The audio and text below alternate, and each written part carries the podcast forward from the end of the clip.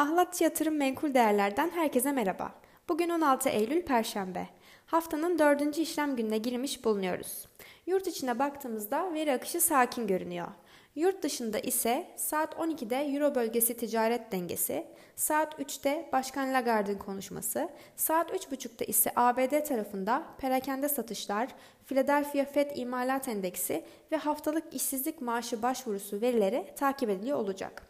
Kura baktığımızda kurda son bir haftadır 8.45 seviyesinde devam eden yatay hareketin dün gelen ABD sanayi üretimi verisiyle de değişmediğini görüyoruz. Gün içinde ABD tarafında açıklanacak olan verilere bağlı olarak oluşabilecek hareketlere karşın 8.50 seviyesini direnç, 8.40 seviyesini ise destek bölgesi olarak takip ediyor olacağız. Ons altında 1810 seviyesinin test edilmesinin ardından son iki gündür satış baskısı devam ediyor.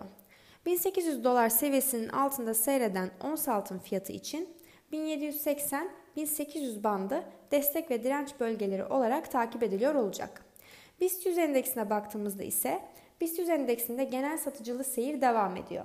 Bugün pozitif açılış yapan BIST 100 endeksi için 1435 desteği üzerinde kalıcılık sağlanamaması aşağı yönlü riski arttırıyor. Dün 0.73 düşüşle 1423 puandan kapanış gerçekleştiren endeks için 50 günlük üstel hareketli ortalamanın da geçtiği 1435 seviyesi güçlü direnç, satış baskısının devamı halinde ise 1415 seviyesini destek olarak izliyor olacağız.